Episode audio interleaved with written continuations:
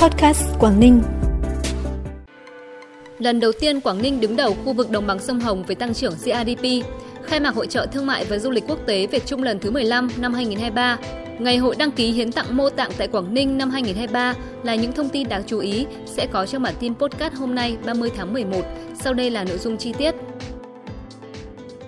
Thưa quý vị và các bạn, kết luận cuộc họp của Thường trực Ban Chỉ đạo Phòng chống tham nhũng tiêu cực tỉnh tổ chức sáng nay, đồng chí Nguyễn Xuân Ký, Ủy viên Trung ương Đảng, Bí thư tỉnh ủy, Chủ tịch Hội đồng Nhân dân tỉnh, trưởng Ban Chỉ đạo Phòng chống tham nhũng tiêu cực tỉnh yêu cầu thời gian tới, các ban xây dựng đảng, ban cán sự đảng, đảng đoàn, các huyện thị, thành ủy, đảng ủy trực thuộc tỉnh, các cơ quan đơn vị trong toàn tỉnh, các cơ quan chức năng có liên quan tiếp tục triển khai hiệu quả các chủ trương, quan điểm, văn bản lãnh đạo chỉ đạo của Trung ương, của tỉnh về công tác phòng chống tham nhũng tiêu cực. Trọng tâm là triển khai thực hiện quy định 131 ngày 27 tháng 10 năm 2023 của Bộ Chính trị về kiểm soát quyền lực và phòng chống tham nhũng tiêu cực trong công tác kiểm tra, giám sát, thi hành kỷ luật Đảng và trong hoạt động thanh tra kiểm toán và quy định số 132 ngày 27 tháng 10 năm 2023 của Bộ Chính trị về kiểm soát quyền lực, phòng chống tham nhũng tiêu cực trong hoạt động điều tra, truy tố, xét xử, thi hành án. Đảng ủy Công an tỉnh, Ban cán sự Đảng, Viện Kiểm sát Nhân dân tỉnh, Ban cán sự Đảng Tòa án Nhân dân tỉnh và các cơ quan chức năng thực hiện nghiêm túc quy định số 132,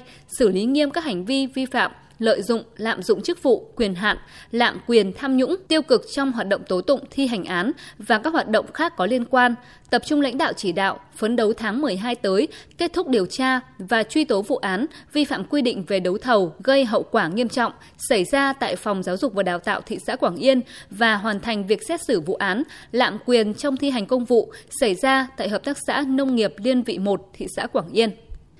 Sáng nay, đồng chí Nguyễn Xuân Thắng, Ủy viên Bộ Chính trị, Giám đốc Học viện Chính trị Quốc gia Hồ Chí Minh, Chủ tịch Hội đồng Lý luận Trung ương, đại biểu Quốc hội tỉnh Quảng Ninh đã có buổi tiếp xúc cử tri thành phố Hạ Long thông tin về kết quả kỳ họp thứ 6 Quốc hội khóa 15. Cũng tại buổi tiếp xúc, sau khi nghe lãnh đạo đoàn đại biểu Quốc hội tỉnh báo cáo kết quả hoạt động của đoàn tại kỳ họp thứ 6, cử tri thành phố Hạ Long đã kiến nghị đề xuất một số vấn đề liên quan sớm ban hành nghị định sửa đổi bổ sung chính sách miễn giảm học phí, hỗ trợ đối với giáo viên có hưởng lương tại vùng có điều kiện kinh tế khó khăn, giải pháp thu hẹp khoảng cách giàu nghèo, hỗ trợ lao động ngành than tiếp cận nhà ở xã hội,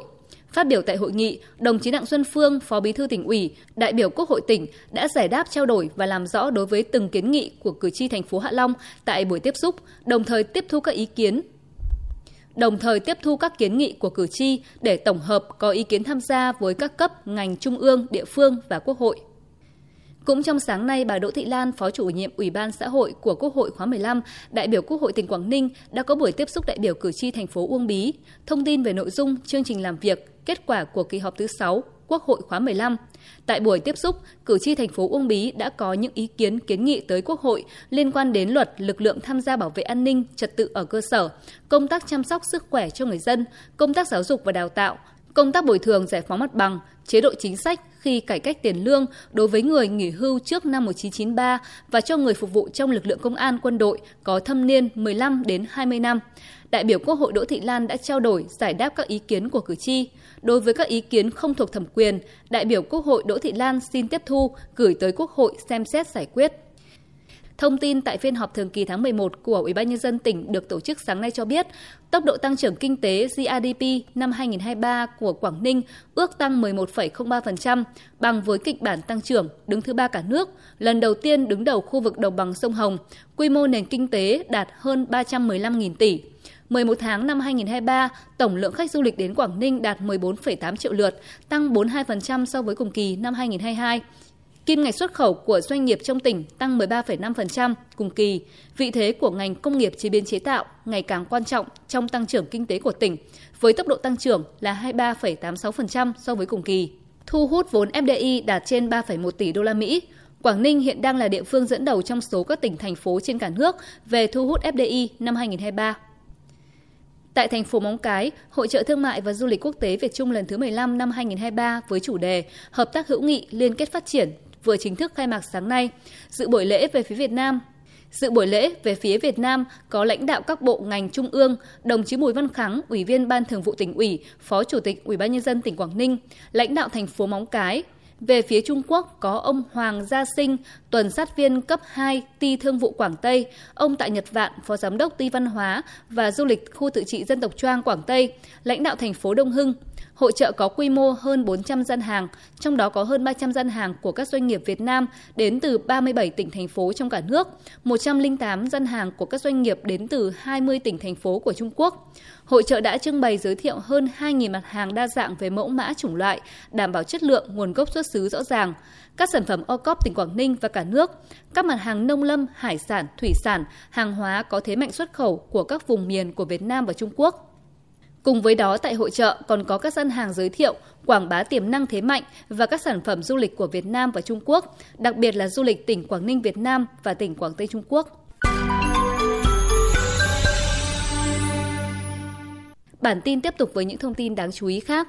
Sáng nay, khối thi đua các hội có tính chất đặc thù của tỉnh tổ chức tổng kết công tác thi đua khen thưởng năm 2023, triển khai nhiệm vụ năm 2024. Khối thi đua các hội có tính chất đặc thù tỉnh gồm 13 tổ chức, ban đại diện Hội người cao tuổi, Hội bảo trợ người khuyết tật và trẻ mồ côi, Hội chữ thập đỏ, Hội cựu thanh niên sung phong, Hội đông y, Hội khuyến học, Hội nạn nhân chất độc da cam, Hội nhà báo, Hội người mù, Hội luật gia, Hội văn học nghệ thuật, Liên hiệp các hội khoa học và kỹ thuật và Liên minh hợp tác xã. Năm 2024, khối các hội có tính chất đặc thù đã phát động và ký giao ước thi đua với các chủ đề và các tiêu chí cụ thể của từng đơn vị gắn với phong trào thi đua dân vận khéo và chủ đề công tác năm của tỉnh.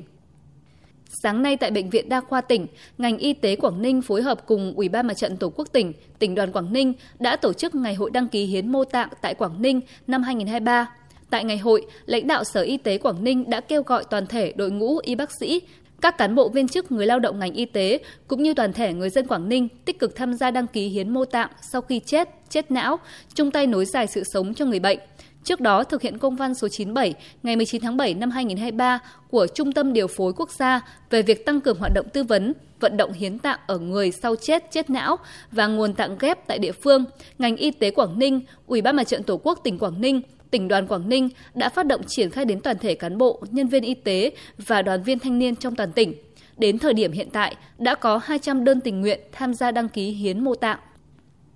Sở Lao động Thương binh và Xã hội vừa tổ chức bế mạc tổng kết kỳ thi kỹ năng nghề tỉnh Quảng Ninh năm 2023. Tại đây, ban tổ chức đã trao 20 giải nhất, 20 giải nhì, 30 giải ba, 16 giải khuyến khích cho các thí sinh xuất sắc, đồng thời trao cờ cho các đơn vị, cơ sở giáo dục nghề nghiệp có thành tích xuất sắc trong kỳ thi.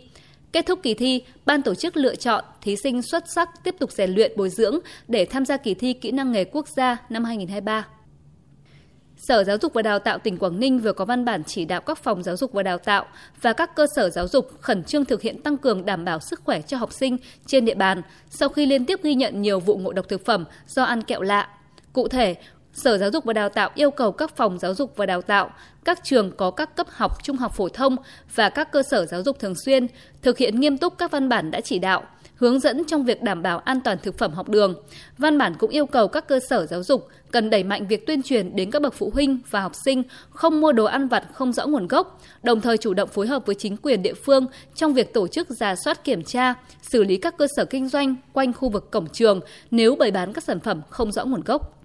Phần cuối bản tin là thông tin thời tiết. Thưa quý vị và các bạn, đêm nay và ngày mai, tỉnh Quảng Ninh chịu ảnh hưởng của áp cao lục địa tăng cường. Trên cao là đới gió đông có xu hướng hoạt động mạnh dần lên. Thời tiết các khu vực trong tỉnh phổ biến, nhiều mây, có mưa, mưa rào nhẹ. Gió bắc đến đông bắc vùng ven biển cấp 3, cấp 4, có lúc cấp 5. Vùng biển ngoài khơi, Cô Tô đảo Trần cấp 3, cấp 4, có lúc cấp 5, giật cấp 6, sóng cấp 2, cấp 4. Đêm và sáng sớm trời rét, nhiệt độ cao nhất 22 độ, thấp nhất 19 độ. Thông tin vừa rồi đã khép lại bản tin podcast hôm nay. Xin kính chào và hẹn gặp lại quý vị và các bạn trong các bản tin sau.